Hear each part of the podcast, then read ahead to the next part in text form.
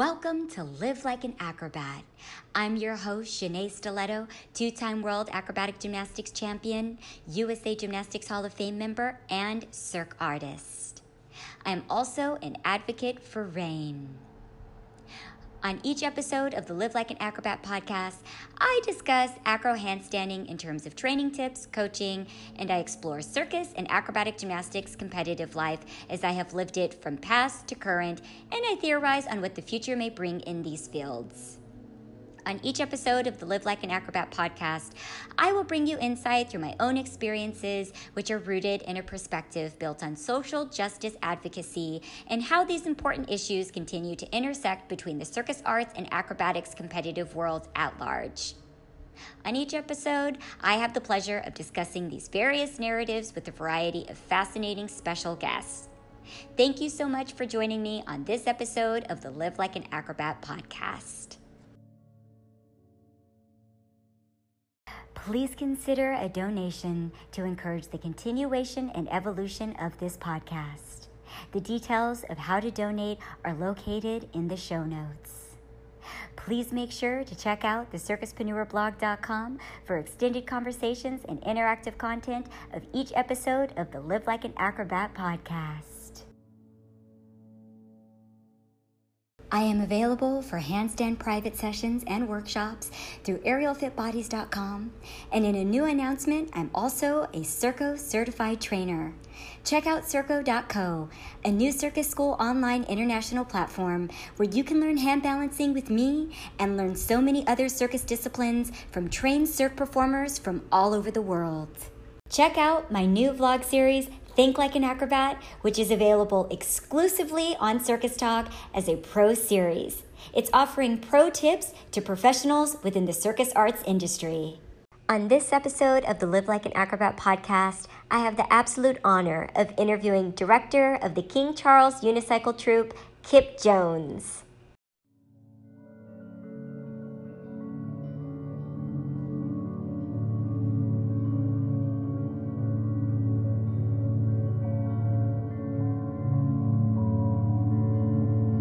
Kip Jones, at the age of 15 years old, joined the first all black circus act to perform with Ringling Brothers and Barnum and Bailey Circus, better known as the renowned King Charles Unicycle Troupe, or KCT.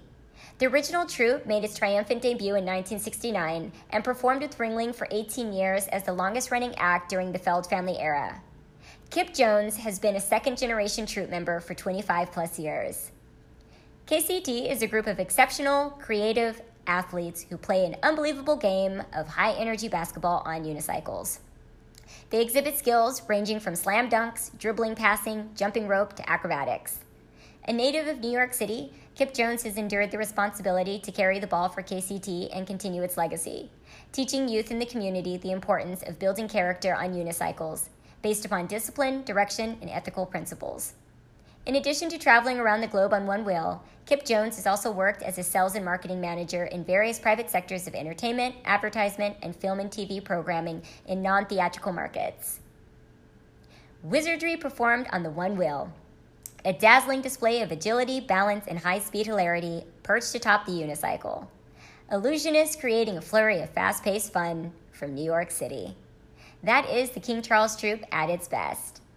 The King Charles Troupe is a group of young men out of the southeast Bronx who display an unbelievable game of high extreme basketball on unicycles. Cultivating his idea to utilize unicycles as a tool to keep kids involved in something positive and constructive, founder Jerry King became an inspiration to his neighborhood by forming a community based unicycle club for youth. The KCT will keep you on the edge of your seat with their hilarious hijinks and comedic antics. Their extraordinary writing ability and world class skill never cease to excite audiences of all ages. Their brand of fast paced basketball and comedy continue to be an enormous favorite with audiences of all ages. Witness the game of basketball like you've never seen it before. To be entertained is to see the King Charles Troupe on stage taking the art of unicycling to another extreme level. The late founder of the King Charles Troupe, Jerry King, did not have an easy road nor an easy life something the youth joining his troop could relate to. Jerry King survived a stint in prison, was a soldier on the battlefields of World War II, and through a newfound sense of redemption and purpose, started a family that would go on to bring about the realization of a spark that was lit from within during a chance encounter with the circus he had years before as a young boy of color. My guest in this episode, Kip Jones, discussed with me the power of second chances and opportunity if it is given to a person to evolve in their life and take a chance on what they are truly inspired to do. That's Jerry King.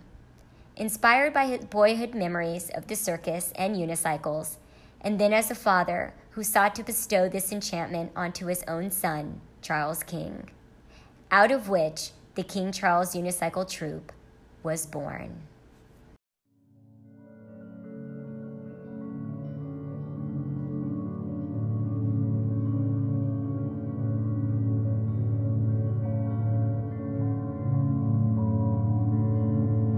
Because the King Charles Unicycle Troupe is so legendary as the first all black act to join Ringling Brothers, I thought I would take the opportunity to salute a recent historic first in American history. And that's the election of Vice President Kamala Harris, who is the first woman VP and the first black and woman of color to hold the position in the history of the United States. And in a nod to the grassroots efforts that made this possible, I salute African American Stacey Abrams, former Georgia gubernatorial candidate, who through her program Fair Fight has funded and trained voter protection teams in 20 battleground states leading up to this year's election. I also wanted to highlight the silver lining of this year's election in a nod to the conversation that I had with the director of the King Charles Unicycle Troupe in this episode. Kip Jones and I spoke about the silver linings that are always there, even in the midst of confusion and challenging times. A new Mississippi flag without Confederate images was approved by majority voters. The design has a magnolia encircled by stars and the phrase, In God We Trust. The new flag pays tribute to the Native Americans with a gold star made of five diamond shapes. The diamond motif is important to the Choctaw culture. Mississippi voters have overwhelmingly approved a ballot measure overturning a Jim Crow era electoral college provision for determining governors and other elected officials. The two step process for selecting statewide office holders has helped preserve white supremacy in Mississippi politics since the law was enacted in 1890. African Americans make up nearly 40% of Mississippi's population. Mississippi voters sent a message to the world that we are moving forward together, former Mississippi Supreme Court Justice Reuben Anderson said in a statement. Alabama voters have approved an amendment that would begin the process of deleting racist language from the state's 119 year constitution which was approved to entrench white supremacy as state law during the Jim Crow era. Voters in the majority white conservative state rejected similar proposals twice since 2000, but the measure passed easily in balloting this election. Colorado elected its first Muslim American lawmaker, Iman Jodeh. Mauree Turner became the first Muslim lawmaker elected to the Oklahoma State House. Sarah McBride's victory in Delaware has made her the highest ranking trans official in the U.S. and the county's first transgender state senator. Richie Torres will be the first Afro Latino gay member of the U.S. Congress after capturing New York's 15th district. In Vermont, Taylor Small, 26, has become the state's first openly transgender legislator after winning 41% of the vote to make it to the House of Representatives, making her the fifth out trans state legislator in the House and in the U.S. In Kansas, Stephanie Byers is set to become the state's first transgender legislator by winning a state house seat. Cori Bush has become the first black woman elected to represent the state of Missouri in Congress. Marilyn Strickland won her election in Washington's 10th congressional district and will be the first Korean American woman ever elected to Congress, as well as the first African American person to represent Washington at the federal level. High profile lawyer and human rights activist Anya Irma Rivera Lassen won her election to the Puerto Rico Senate, making her the first black, openly lesbian Puerto Rican to become an elected lawmaker. New Mexico became the first state in U.S. history to elect only women of color as members of Congress. Indian American lawyer and immigration rights advocate Raj Kumar, 38, will become one of the first two South Asians voted into the lower house of the New York State legislature. Please welcome to the show my guest, director of the King Charles Unicycle Troupe, Kip Jones.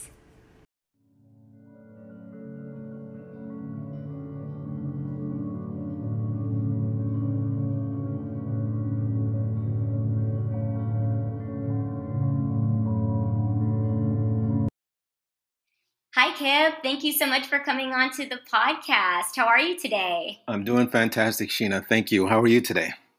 I'm doing super well, and thank you so much for asking. My um, pleasure. My pleasure. you are truly carrying on the brilliant legacy of the King Charles Troupe, and I love how over time the King Charles Troupe has also expanded into the Queen Charles Troop too. How wonderful yeah, is that? Yeah, yeah, that's a, yeah, that's another story to tell as we get into the podcast. I'm looking forward to hearing it. This is such a powerful day for us to speak, Kip. We are one day after the election. Yeah, right? Uh, I'm not sure if you've seen it, but Veronica Blair, who connected us, put out a powerful video urging citizens to vote. And, I did see it. Oh, you did see it? Yes. Yeah, In it, she shed really light. Great. Yeah. It was great. Yeah. She shed light on the incredible life and activism of Ida B. Wells in that. Uh huh. It was really, really uh, something informative and something I definitely encourage for those who haven't seen it to definitely, you know, take a peek at it if they get an opportunity. Yeah, wonderful.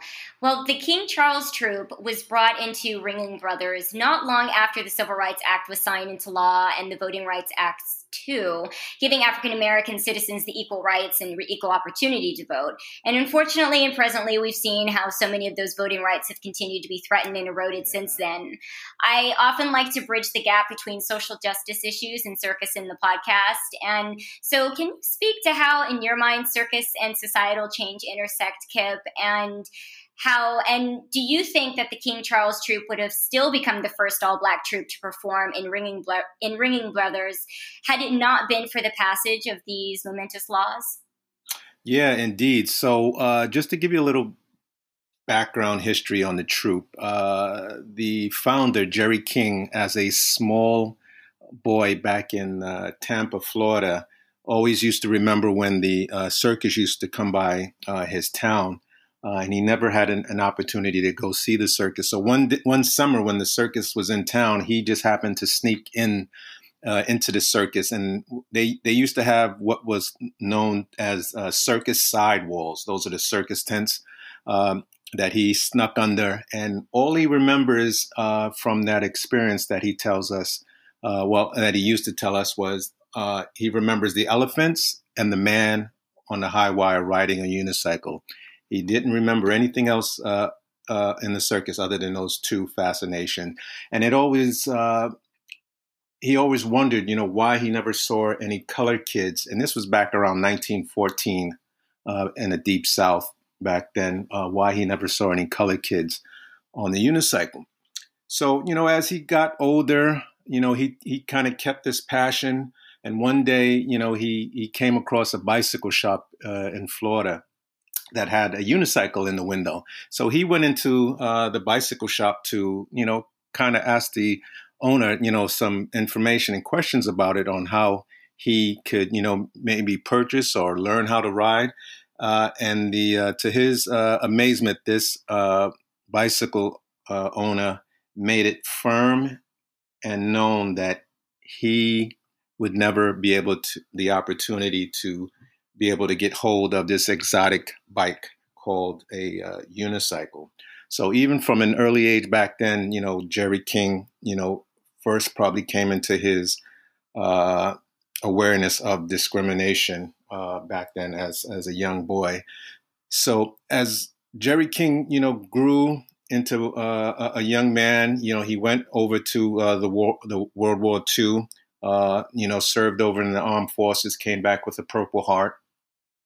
Uh, then he migrated up to uh, New York City, where he met his uh, wife, Alma King, and they moved into a small uh, apartment on uh, in the South Bronx on Clinton Avenue. The address was actually 1400 Clinton Avenue, which was right down the block from a park called Crotona Park. So as life, you know, moved on for Jerry King, you know, him and his wife had a small son. his son's name was Charles. Uh, and Jerry King was always concerned with the social evils in the neighborhood uh, surrounding uh, his son and the kids uh, in the community. And he always remembered, uh, you know, back to his passion as a child, you know, because he was a bicycle uh, he always, you know, kept that passion of the unicycle in the back of his mind. So as Jerry King, uh, you know, one day took his son into the hallways uh, of their Bronx apartment and taught the uh, taught his son Charles King how to ride a unicycle. Now, mind you, none of the kids in the neighborhood knew Charles was in the uh, hallway learning how to ride a unicycle. So Mr. King, uh, Charles's father, taught him for a full year, you know, how to ride a unicycle. And then that following summer, he brought Charles out into the park uh, where uh, he was able to teach, uh, excuse me, show all the kids uh, all of his new unicycling skills. And the name of this park again was Crotona Park, which was right down the block from uh, their apartment complex. And from this, from that day on, this is when the kids all gravitated and were fascinated by Charles riding a unicycle and they all, you know, scurried to Mr. King, you know, asking and begging, you know, if if he could teach them as well uh, how to ride a unicycle. Now, Mr. King knew this unicycle was going to be something special uh, in the community because one, uh, there were no colored kids in the South Bronx riding uh, a unicycle, and he knew this could be something that could potentially, you know, steer kids away from. Uh, a, a, lot of the social evils that were in the uh, community at the time. So he he he, he laid down some dog rule principles before kids uh, could learn how to ride. You know, they had to uh, they had to respect their parents. They had to do well in school. They had to help clean up uh, the neighborhood block where they lived on. And once you know the kids started to uh, you know get these uh, ground dog dog rules uh, print, uh, dog rules and principles down, Mr. King started to teach everyone in the neighborhood and then he found himself, you know, having over a hundred plus kids in the neighborhood riding a unicycle. And this is when he first started the uh, a unicycle club called the Charles Riders. Uh, now it's important to remember that name because as we move on, it's going to, you know, uh, migrate into uh, the King Charles Troupe's name. Um, so the troop started to do a lot of, you know, neighborhood uh, variety uh, opportunities like block parties, uh, you know, social things that would, you know, help benefit uh, other kids in the in, in, the community. And one day they got the call by a young man by the name of Bill Menson, who actually just happened to stroll in the park one day and see all these guys riding unicycles uh, in Crotona Park.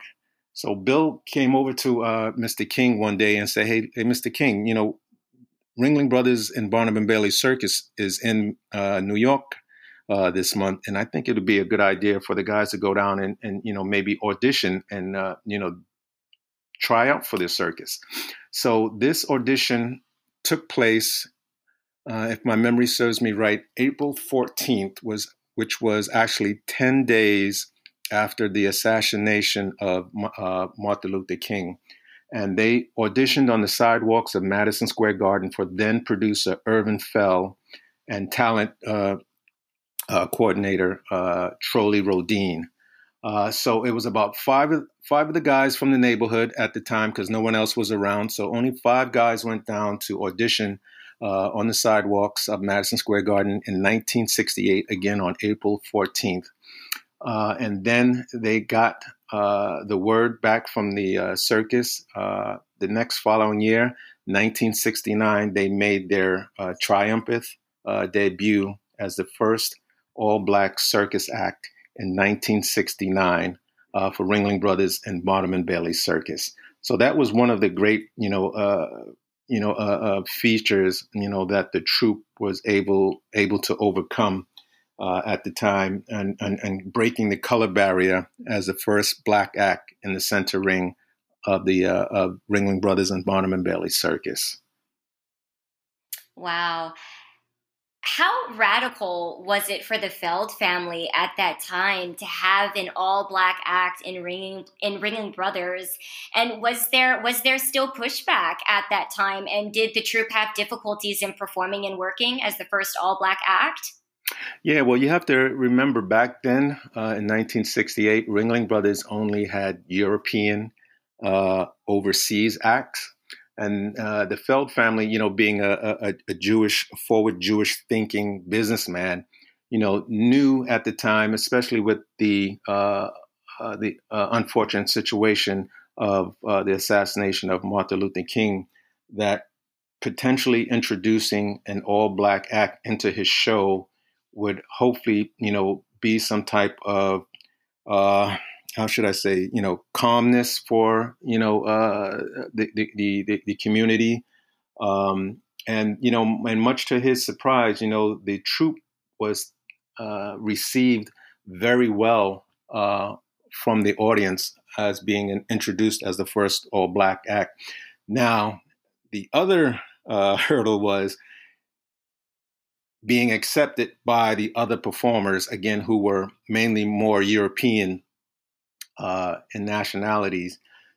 But you know, over time, you know, as the team uh, be, got more familiar with the the cast, the crew uh, of the show, you know, they then started to be able to form, you know, a friendship bond uh, between uh, these other performers who, you know, at first did not welcome them uh, because, you know, of the color of their skin and and black acts really not being known, uh, you know, for any type of circus artistry uh, at the time. So, you know, again, you know, they made really groundbreaking uh, efforts uh, at the time. One, again, you know, being the first all black act, um, black act with Ringling Brothers and Barnum and Bailey Circus, and two, breaking uh, the, the, color barrier with the uh, with the current performers on the show uh, you know, being accepting uh, uh, as equals.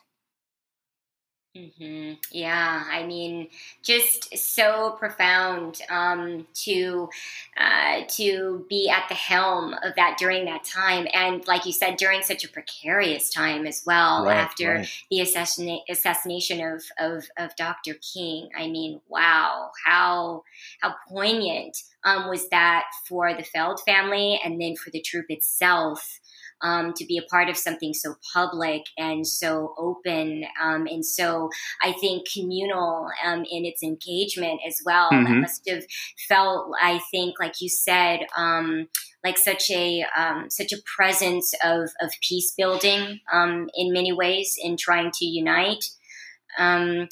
I wanted Correct. to ask you, Kip what can um, you tell listeners about how you became part of the King Charles Troupe?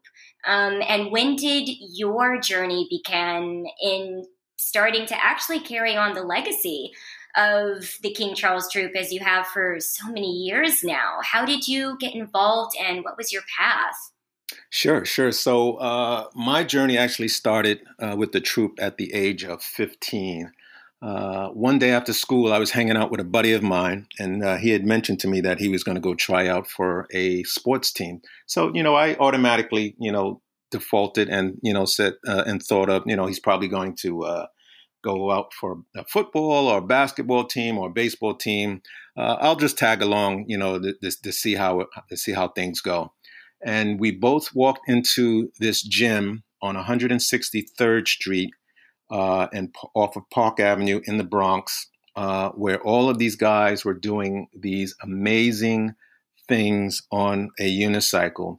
And I, from that point on, I kind of fell in love, and I was hook, line, and sinker, uh, you know, since then. And mind you, um, before I learned to ride a unicycle, I actually was a uh, a gymnast uh, in my uh, junior high school because I did floor exercise. Oh. So I did a lot of tumbling uh, routines. Uh, and so that's what kind of helped me uh, become a member of the second generation because uh, the second generation was primarily all gymnasts uh, before they uh, learned how to ride unicycles. We even actually had um, Russian teachers come in and teach us teeterboard and and, and floor floor exercises and uh, their names were uh, Nina and Mr. Fadin. And they were actually uh, from uh, the Russian uh, Moscow circus, and they had defected to to the to Amer- the United States of America back in the in the 60s. Uh, so uh, I'm not sure how they came into uh, contact with the uh, the troop, but they formed a relationship with uh, Charles King, who was the troop leader at the time, and you know then we were starting to learn how to do teeter board. We because we were actually slated to be the first black teeter board act with Ringling Brothers and Barnum and Bailey Circus. So that's why we were going through that whole routine and and um, uh, exercise and, and, rehearsals, but un- unfortunately, uh, uh, other things came up uh, that uh, were uh, that were more important, unfortunately, on the performance side. So that kind of fell by the wayside, unfortunately. Um, but for me, you know, being part of the second generation was uh, something exciting uh, for me because it, it actually uh, gave us the opportunity to go on the road with the original troupe, learn a lot of the uh, behind the scenes uh, on how uh, Ringling Brothers and the and the troupe interacted regarding their performance in the center ring. So we used to go out during the summers, you know, in practice. We would work concessions during the day sell you the popcorn, candy, programs, and that night we were rehearsing, you know, three to four hours uh, each night. Uh, so you know, whenever we got the call to go into uh, the routine, uh, into the act, you know, we were uh, ready uh, at a performance level that was required in order to go into the show. So you know, again, for me, it's it's been a, a privilege to have been a second generation member two to be able to uh, you know pass on what we learned to other kids uh, in the community uh, again because this was originally you know formed to you know as a social entity to help kids build character discipline uh, and, and and become model you know citizens uh, uh, in our country. So you know I'm, I'm very thankful that I've had that opportunity uh, we are now in a fifth generation of uh, King Charles unicycle uh, riders. Uh, we were also probably one of the longest running acts uh, with Ringling. I believe we had a, a running stint of about uh, 19 seasons straight with the with the Ringling Brothers before the second. I'm sorry, before the third, fourth, and fifth generations uh, had uh, joined uh, Ringling. So you know, again, you know, I felt blessed and, and honored, and you know, hopefully, I can uh, be able to pass on, you know, uh, this legacy to the next generation of kids coming up in the community. Wow. What was the impact of the King Charles troupe on the circus community at large over its many years in not just circus entertainment, but entertainment in general all over the world, Kip? Um, you know, I, I think uh, from from my aspect, um, you know, the the team has had such a profound uh, impact, uh, not just on the in- entertainment uh, side, but just from a community uh, standpoint, where you know a lot of the kids that were learning or that came into uh, the bosom of uh, the troop uh, might have, you know, went other ways in life and not certain where those uh, roads would have wound up. Uh, but you know, being part uh, of the unicycle troop, you know, again, we've had the opportunity to travel, you know, all over the world on one wheel. we've had the opportunity to work with performers uh, unlike uh, anything you've uh, uh, had the um, opportunity to see in the world. It's also given us the opportunity to, you know, respect others' uh, cultures, because that's another good thing. And I'm sure you're very aware of this. performing, you know, in uh, different nationality uh, shows that had different nationalities is that you know you get to learn each other's languages a little bit you know cultures food, um, and and and you you have a, a, profound sense of you know respecting you know just because we're different doesn't mean that you know we're we're we we look down or, or we're better than in, in than any other any other performer. We all you know have different aspects, dreams, again different cultures, and you know we've learned to you know be able to respect that just from um, you know, the travels that we've done uh, all around the world. Mm, yes, I I, I understand that. I think it's a really beautiful thing. I mean, I think it's the it's the biggest education that I've definitely had um, in my life, um, traveling all over exactly. the world and and and being um, amongst so many different cultures. I don't think that I think the education in traveling in the way that we have as circus performers is priceless. And yes, yes. most of the time when people ask me certain things, they'll say, How do you know that? Like, how do you know these things? I'm like, Well, I've lived with with people from that country and I've worked with them for years. And, you know, we again, you know, we have such a connection to um to Eastern Europeans and um, you know, a lot of my trainers were born and raised in Soviet Union. So there's there's so much like cross culture that I think is so um, is so uh, you know transformative that happens for all of us traveling and doing what we love and and getting the opportunity to be in the world and and be educated and then I think in turn become educators like you have with the King Charles Troupe. Right, exactly. You know, we're we're not the only ones that live in this corner of the world. There's so many other distinctive, you know, people uh, yeah. of color uh, that are out there, and you know, it, it's almost it's almost it should be like a, uh, a, a, a, a curricular requirement. You know, when you're, you're, when you're in school, that you know you you should you know travel abroad to experience you know life you know outside of the the United States.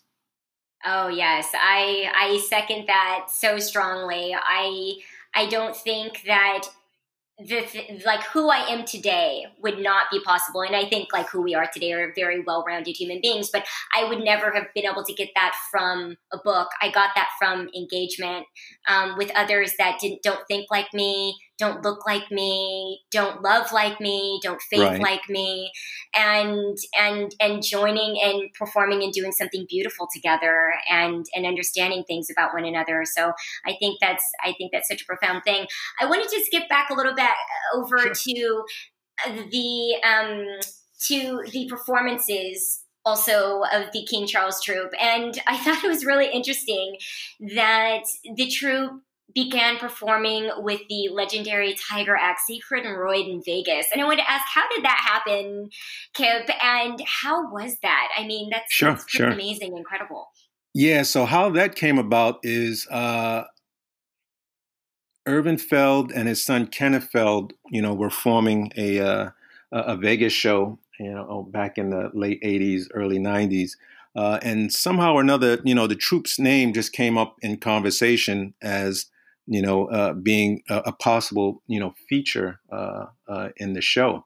So the original troupe uh, was taken over to uh, Las Vegas to join Siegfried and Roy, and then the second generation stayed behind to continue the legacy and relationship uh, with the Feld family.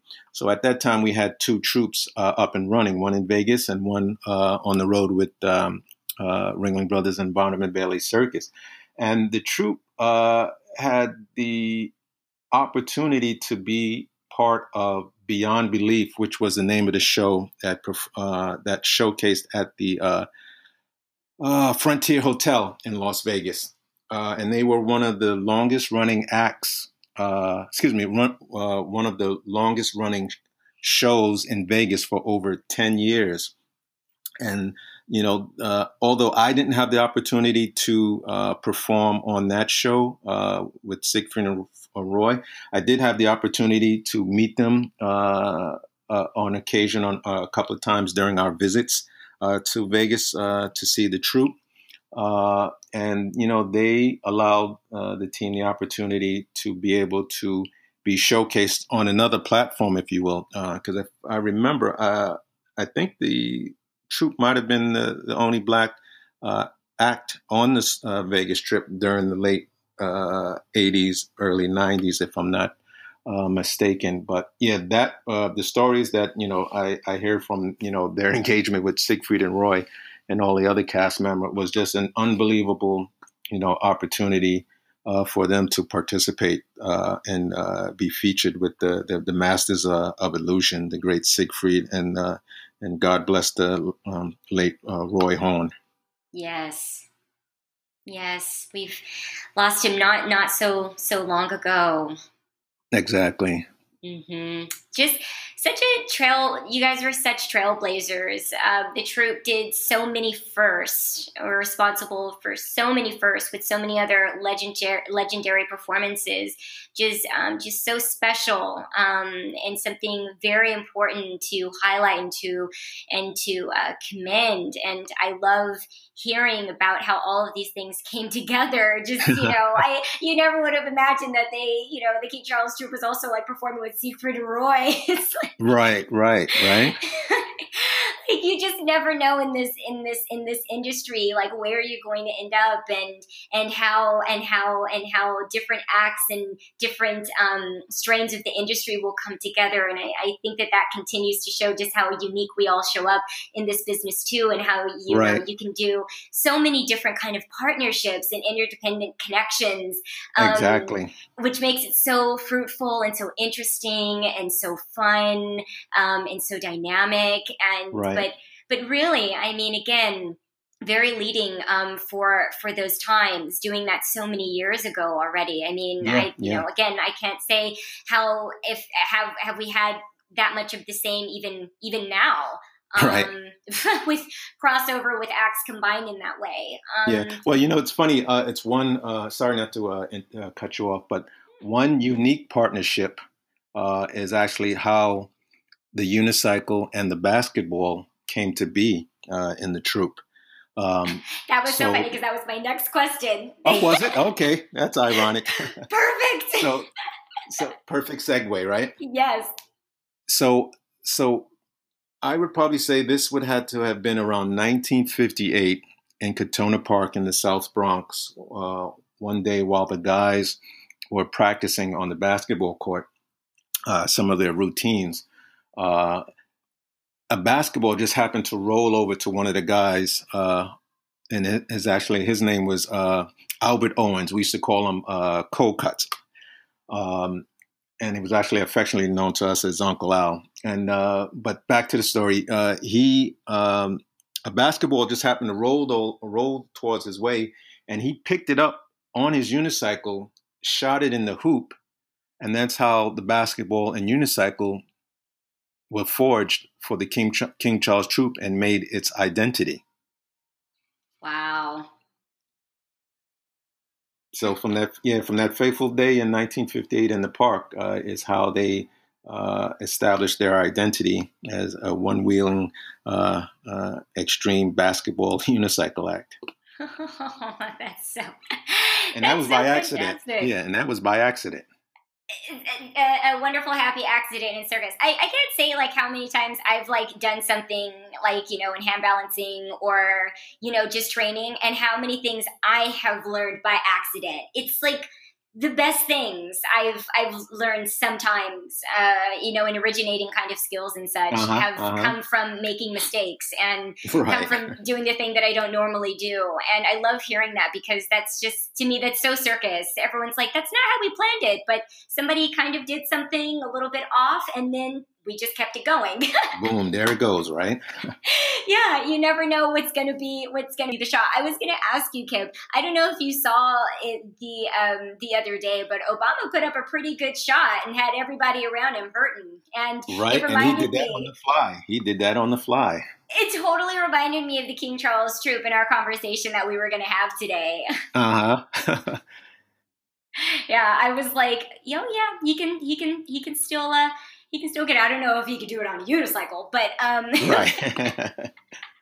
but it was it was it was a it was a it was a it was a it was a it was a fabulous moment. I think within yeah, this indeed. last this last couple of couple of days. Um, yeah, it's just one of those things that just give you inspiration. Uh, you know, when you see it in, in the moment, because uh, you know it's just something that just comes out of left field and it catches you by surprise, and you know you, you, you're you're taken back and your your breath is you know caught short. Uh, you know, just seeing it in motion, and as he, you know, made the uh, uh, the basketball hoop, and then walked out after that. yeah, just walked out, grabbed his coffee, put his face mask back on. very on. Casually. Yeah, very, very casually, very nonchalant. yeah, yeah. Oh, you know something else uh, that you know we're very proud of, and I got to give a shout out to because uh, if I don't, I know I will hear it after this uh, uh, podcast. Is our shout out to our lady female riders, uh, and they were uh, better known as the Queen Charles Troupe, and they actually were formed in the early 1970s, um, and they were around for a good number of years. but we did have an all female troupe uh, at the time. Oh, that's fantastic. Yes, I mentioned that at the start of the podcast. And I love that you had the Queen Charles Troupe and that it still exists to this day, obviously. Yeah, we do still have a couple of members uh, that are uh, around these days, but we would really like to, uh, you know, try to reach out uh, back out to the community sometime soon and be able to, you know, bring in, you know, a new set of uh, young female writers and, and teach the and pass down the skill to them. Oh, that's wonderful. Well, listen, listen up, ladies. If you're out there and you're inspired to hop on your unicycle and you know try and combine it with your fabulous basketball skills, you've got that good gymnastics background, that acrobatic background. they exactly. are looking for you. I would love to see a, a new, another new, robust generation of uh, of the Queen Charles troupe. That would be just uh, fabulous. Indeed, indeed.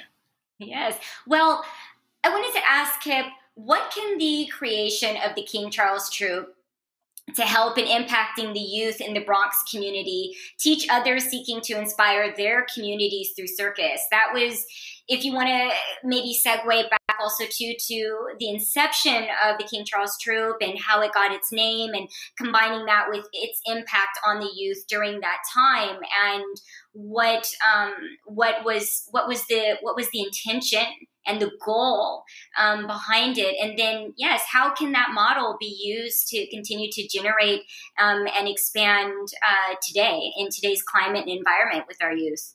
Yeah sure. So you know again it all starts with an idea uh, and jerry king had this idea since he had st- uh, was a young youth himself. Uh, again, he never uh, was able to learn uh, to ride a unicycle uh, back then because he wasn't allowed to. Uh, but you know, again, as he you know grew older into manhood, uh, he you know took that passion and you know bought bicycle parts from the local bicycle shop and made a unicycle for his five-year-old son Charles when he brought him out to the park that that famed summer.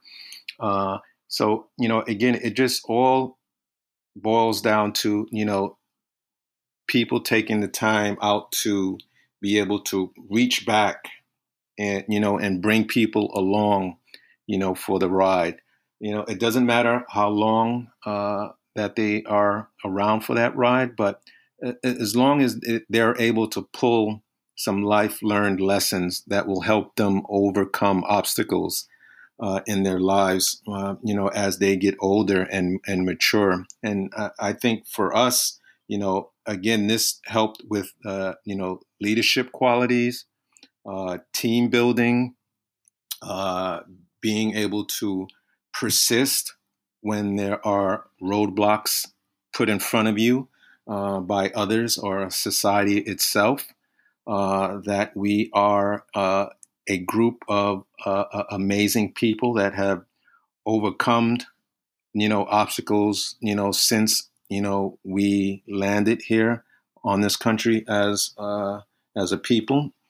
Um, you know, so I, I would just you know extend to you know the grown-ups out there that might have uh, that might be coming around, you know, just the kid, you know, that they walk past on a, a, regular day, you know, just stop sometime just to talk to them and, you know, see what's on their mind, you know, you know, just be an ear to, to listen on, you know, what things, you know, that they're having problems with, um, you know, because you never know that, you know, you can, you know, touch uh, the heart of, uh, uh of a young person and that might spark them to start you know, dreaming about things that they'd like to inspire uh, to one day. So it, it's just, you know, a matter of just taking the time uh, and just make time for, you know, our youth because all all they need is just an avenue uh, to be able to, you know, get that spark uh, in order to you know uh, you know dream and dream big.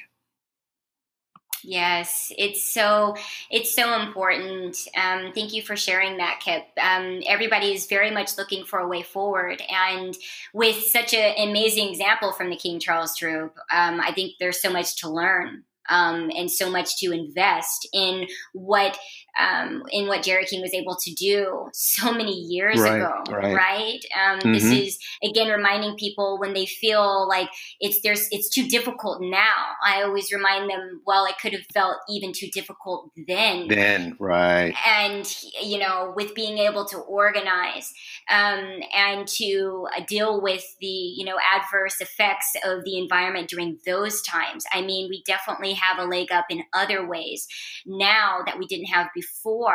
Um, and obviously, we're dealing with other things that are more I wouldn't say more difficult, but just different, um, right. different, different mm-hmm. difficulties.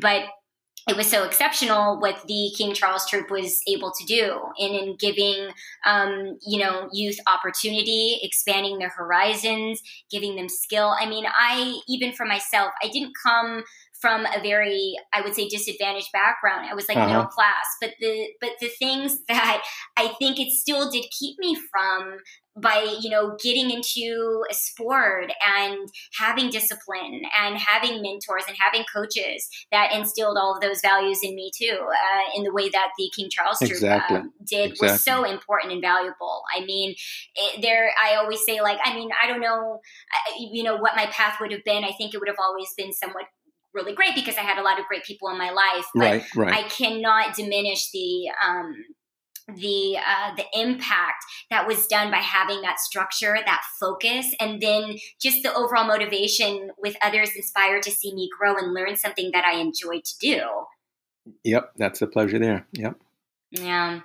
So the King Charles Troupe was performing with Ringling until it closed recently and also has performed previously with UniverSoul Circus, the only black owned circus in the world. How important has it been to continue the legacy with its current generation, and how have you sought to do that during these current times, Kip? Yeah, I mean it's it's very important to continue uh, the the legacy. Uh, uh, you know, because as you uh, as I mentioned, you know, we're now in a fifth uh, generation uh, since the inception uh, in 1958 uh, of you know this man's idea has you know kind of you know filtrated itself into the community and been able to inspire you know other youth to pick up a, a unicycle uh, and you know do these uh, amazing things. Although we're not you know athletes in our own uh, in our own right, but we're like non-competitive athletes, as you can probably attest to. You know, with the number of shows we we've done uh, over the years, uh, especially with being with Ringling, doing over 300 plus shows a year, Ugh. 12 plus shows a week. Uh, you know, exactly. You you you know the uh, uh, the the routine when it comes to uh, performing. So you know, we we may not have been professional athletes, but you know, non-competitive athletes, none the same. Uh, you know, the type of you know re- regiments you know that we've uh, gone through. But you know, not to uh, knock it or anything, but because it, has been a, a pleasure uh, to have participated in this uh, category uh, itself as a performer. Uh, again, you know, we've met, you know, wonderful people. We've done wonderful things. We've been to wonderful places. Uh, we perform for, you know, large audiences uh, alike in this country uh, and abroad. Um, so again, the legacy is important because it's like, you know, you're handing down uh, it, it's almost like uh, the human cell. You know, when the human cell learns, then it passes down, you know, to the other cells, so they learn. It, it, it's it's basically the same thing. We're we're, we're trying to pass on uh, the legacy, so it will continue. Uh, you know, and we still, you know, continue to promote decent, decency, uh, character building, just being, you know, just building, you know, better citizens uh, in the community. Mm, beautiful. Well, 2020 is a big year for the King Charles Troupe in terms of recognition. Um, you have some pretty remarkable um, things that happened this year. Uh, the King Charles Troupe was inducted into the Circus Ring of Fame. Yes, yes. Do you want to speak a little bit about that? Sure. Kip? Yeah, so uh, as of uh, January 2020 of this year, uh, we joined uh, a host of inductees of uh, the Circus Ring of Fame uh, this year. It's a honorary uh, award uh, that is given to individual and group acts that have made contributions in the circus community. And we were definitely humbled to have been recognized and voted on because it is a, a, voting process that takes place by the board uh, of the Circus Ring of Fame, uh, which is collectively made up of other uh, artists, uh, well-known artists uh, in the industry. Um, so again, you know, it was a pleasure for us to have uh, participated, and now that we have a a plaque now embedded in the cement in Sarasota in St. Armand Square. So if you're ever down in St. Armand Square, in Sarasota. Uh, it's a big circle park that's lined by all of the inductees over the years uh, into the Circus Ring of Fame. So it's definitely something uh, worth seeing.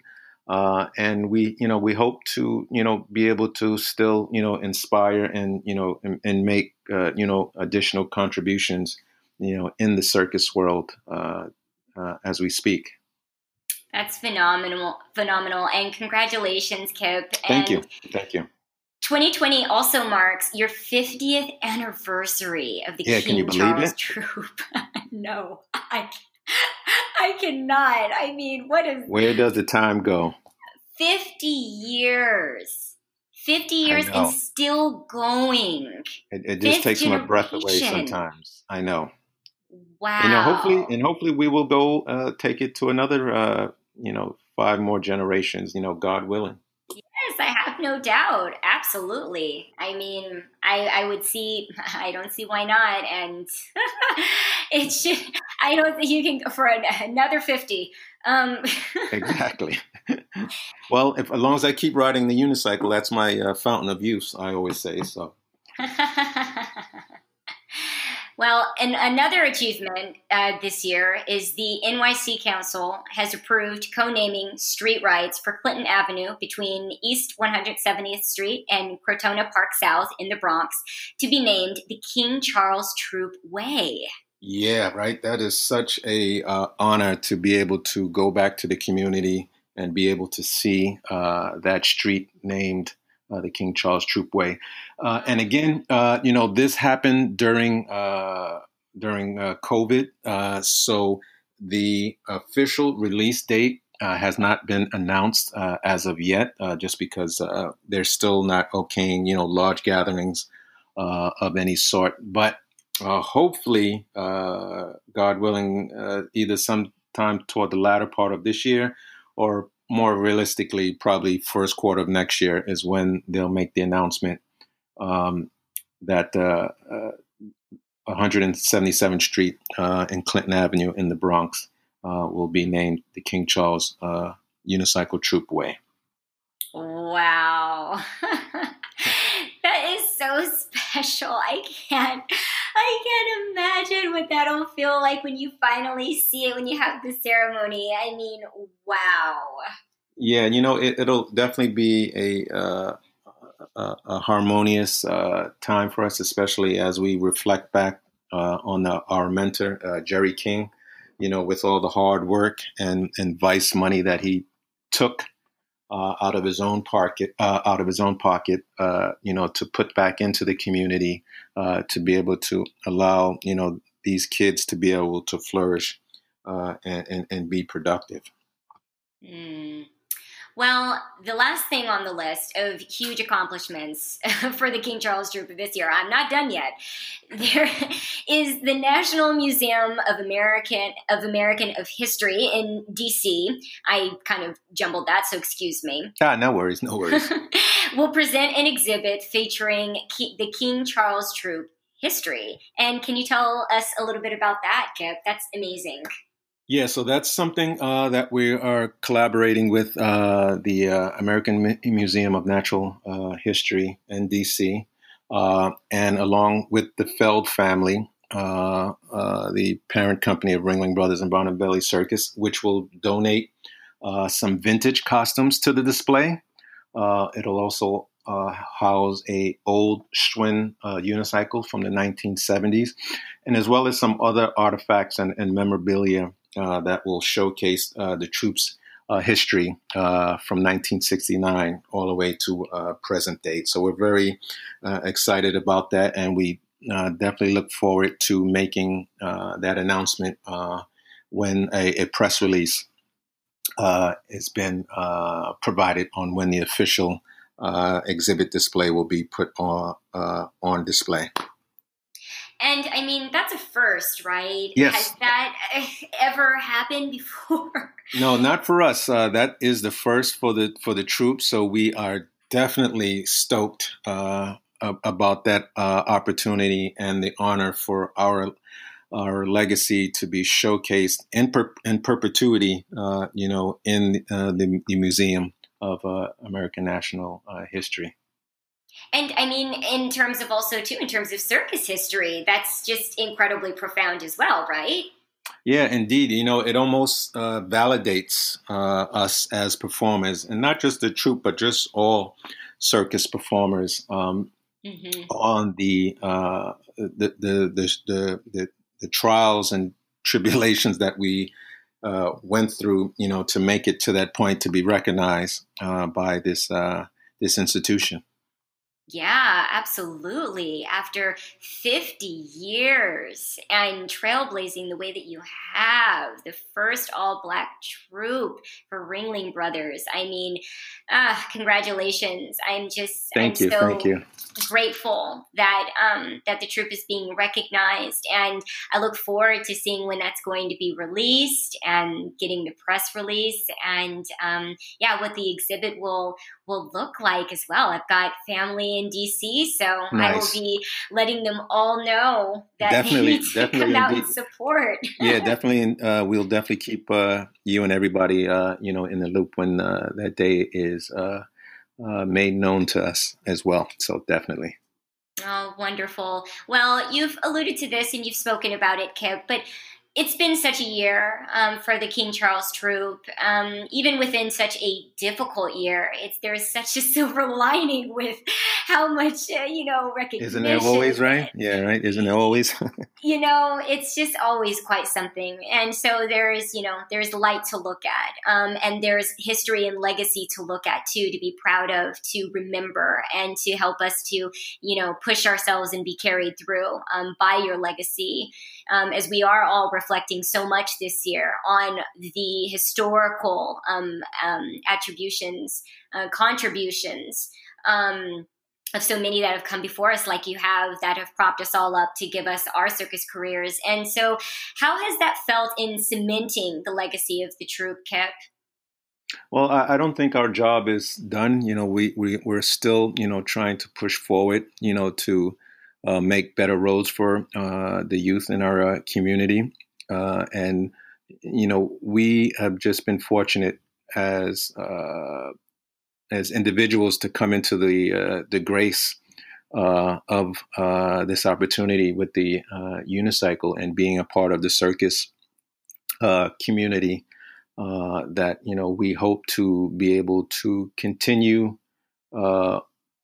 forward as individuals, as people, continuing to grow, continuing to inspire, uh, and continuing to you know just you know help your fellow you know person you know whether you know whatever their their individ- individualities are, whatever they whatever their differences might be.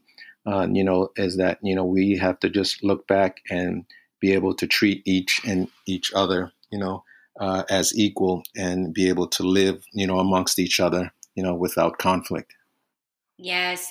Well, we are having powerful conversations in circus and around diversity, inclusion, representation, conversations that I'm grateful for and what do you, what do these conversations mean to you, though, being from your generation, Kip? Um, you spoke about moving forward, you know, in such a beautiful way. Um, you're you, just right now with your comments. But I want to say that, you know, whenever I look to the past of Black circus culture, I can never not look at the fact that how we are still so underrepresented, uh, even right. with such mm-hmm. famous and dynamic acts as the King Charles Troupe. And we are still having firsts as Black artists and artists of color. It's really, you know, unbelievable. And King Charles was a powerful first. Why do you think that is, Kip?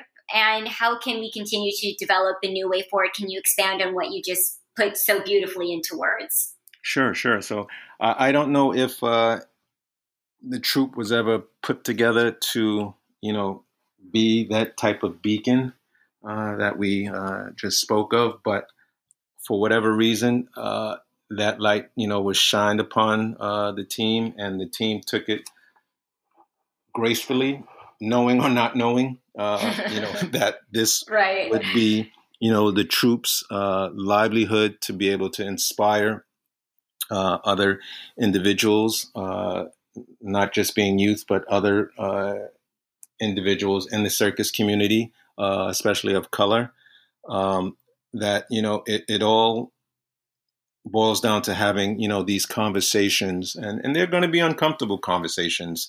You know, it, it's nothing different than you know you know, speaking to uh, uh, someone for the first time, how it could be uncomfortable. Uh, but these are conversations that are necessary, you know, for us as we kind of dive deep into underlying, you know, behaviors that we either know of or don't know of on how you know we react or treat uh, people. So you know, I look forward to these these conversations as they develop, and as uh, even people of Caucasian are now realizing, you know, these underlying issues that have still continue to reside within, you know, our nation even after the '60s and after the civil rights and, and marches.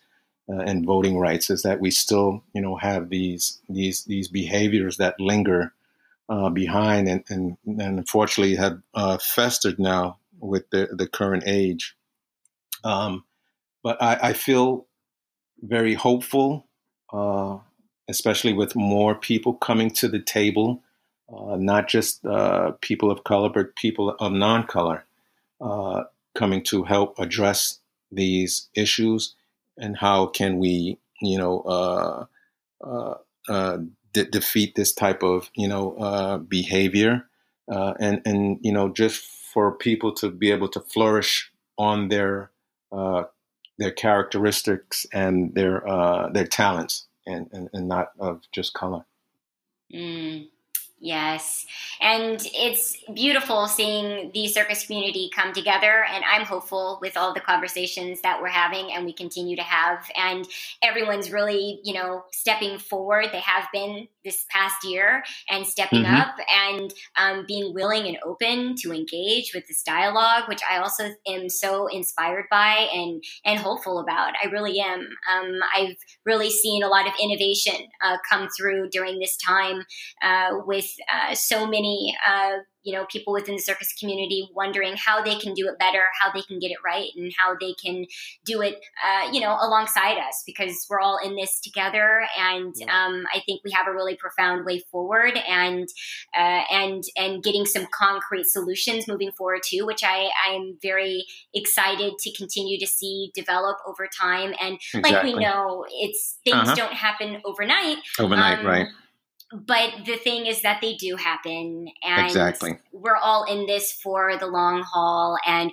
for the long road i mean king charles troupe is now here 50 years it's you know, it's there's there's sustainability in, right. in, in in all of our efforts with enough inspiration passion commitment support um, you know there can be generations to come that will benefit from all the things that we're doing now so i'm very i'm very i'm very hopeful about this time uh, for the circus community and in its efforts in expanding inclusion, diversity, representation. So, Yes. So I wanted to also ask you, Kip, how sure. can we find you? How can, you know, those that are interested in the King Charles Troupe? oh, sure, get sure. in contact with you, get involved, train with you, um, be, you know, and eventually become a king or a queen? What does that look like? Ending on a ending on a lighter note.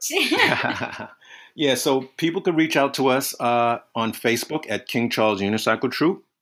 Uh, you can also reach us through Instagram as well at King Charles Troupe. And uh, anyone uh, that's also interested can also email us at King Charles Troupe. That's K I N G C H A R L E S Troupe, T R O U P E at gmail.com.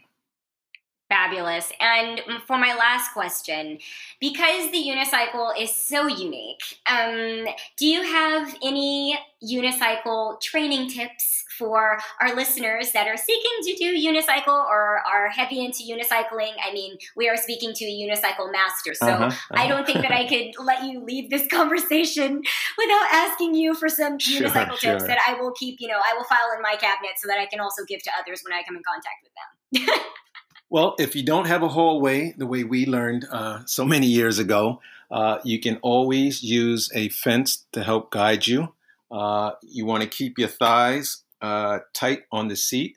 Uh, and at first try, the unicycle is going to feel like a horse, like it's going to try to buck you and get away from you and pull away from you. But it's all core uh, resistance, is just tightening up your legs and your hips and just being able to control the seat from moving uh, from you and you just pedal along slowly until you know you start to get more comfortable uh, with it. But the first thing is definitely just you know overcoming the fear of uh, you know trying it for the first time. So you know we i definitely urge you to, to at least give it a try once and just you know jump on it. Again remember to keep your legs and thighs uh, you know, locked close on the seat so the seat doesn't pull away from you. And, you know, just gradually just take slow, slow pedals going forward. How long did it take you, Kip, before your thighs were not burning from? yeah, you know, it's a it's an interesting question you ask because everybody in the troupe have adapted differently uh, to it. For me, just to learn to ride straight, it took me three months. Some people it takes longer. Some people it takes uh, shorter. Uh, we just seem to always had a, knack to develop our skills very quickly uh, on, on, the uh, unicycle. So you know, knock on wood for that. Uh, but um, yeah, this uh, you know, and then you know, when it comes down to you know our practices, you know, we used to do some of the most rigorous uh, practicing on unicycles. We used to uh, ride on cobblestone streets uh, to develop our balance. We used to hold bricks in our hands as we rode to develop our core uh, and, and, and balance. So yeah, we went through some really, you know, uh, army tactics, if you will, uh, going through a unicycling tra- training back in the day. Wow, I can imagine. I mean, you make it look like completely effortless when you're out there doing the show. So, I mean, and, and combining with basketball too. I mean, how long did it, does it take before you start combining it with basketball? Uh, well, as juniors uh, in the second generation, it, it took us a, probably a good two solid years uh, wow. of practicing before we actually got into or was lit allowed to uh, uh, replace one of the um, veteran members in Ringling Brothers in the center ring uh, in the act. Wow, two years? Yeah, good solid two years.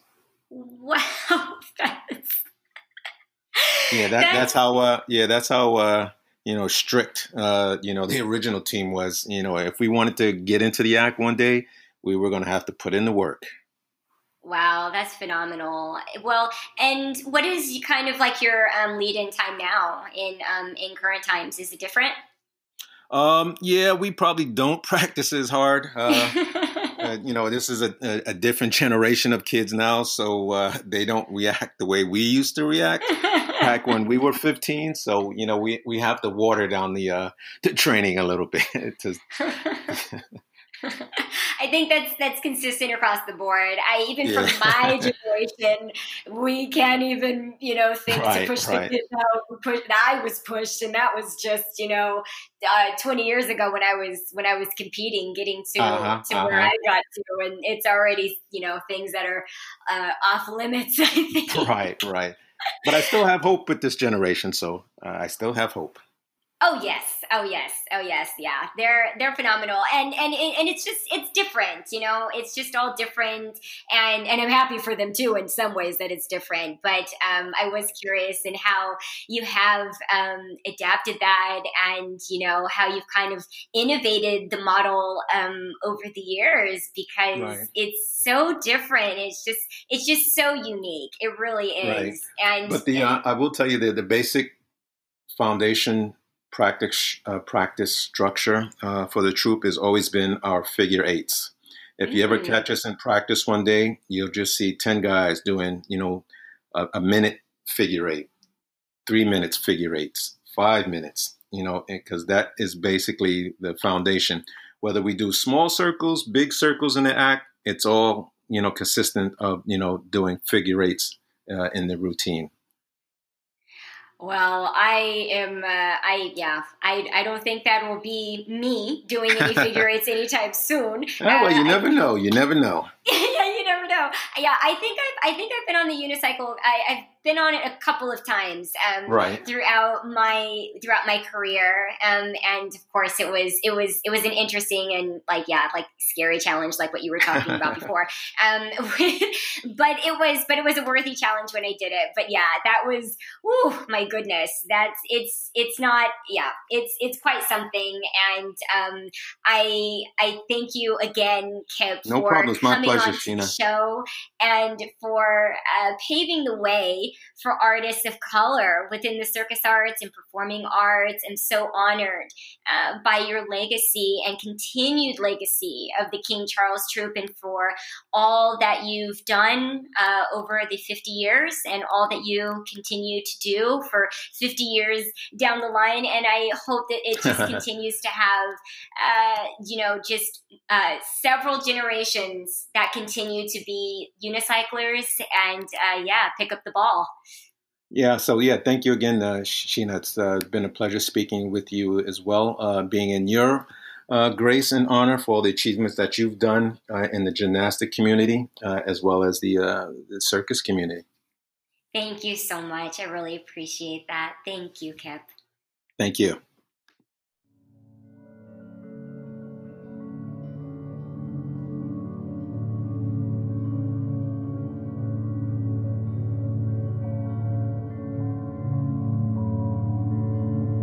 Thank you for joining me on this episode of the Live Like an Acrobat podcast, where I interviewed director of the King Charles Unicycle Troupe, Kip Jones. The Live Like an Acrobat podcast is also available on Circus Talk, the inclusive, independent, and international online network for the circus industry. Circus Talk's mission is to create a level playing field for this industry and democratize access to information.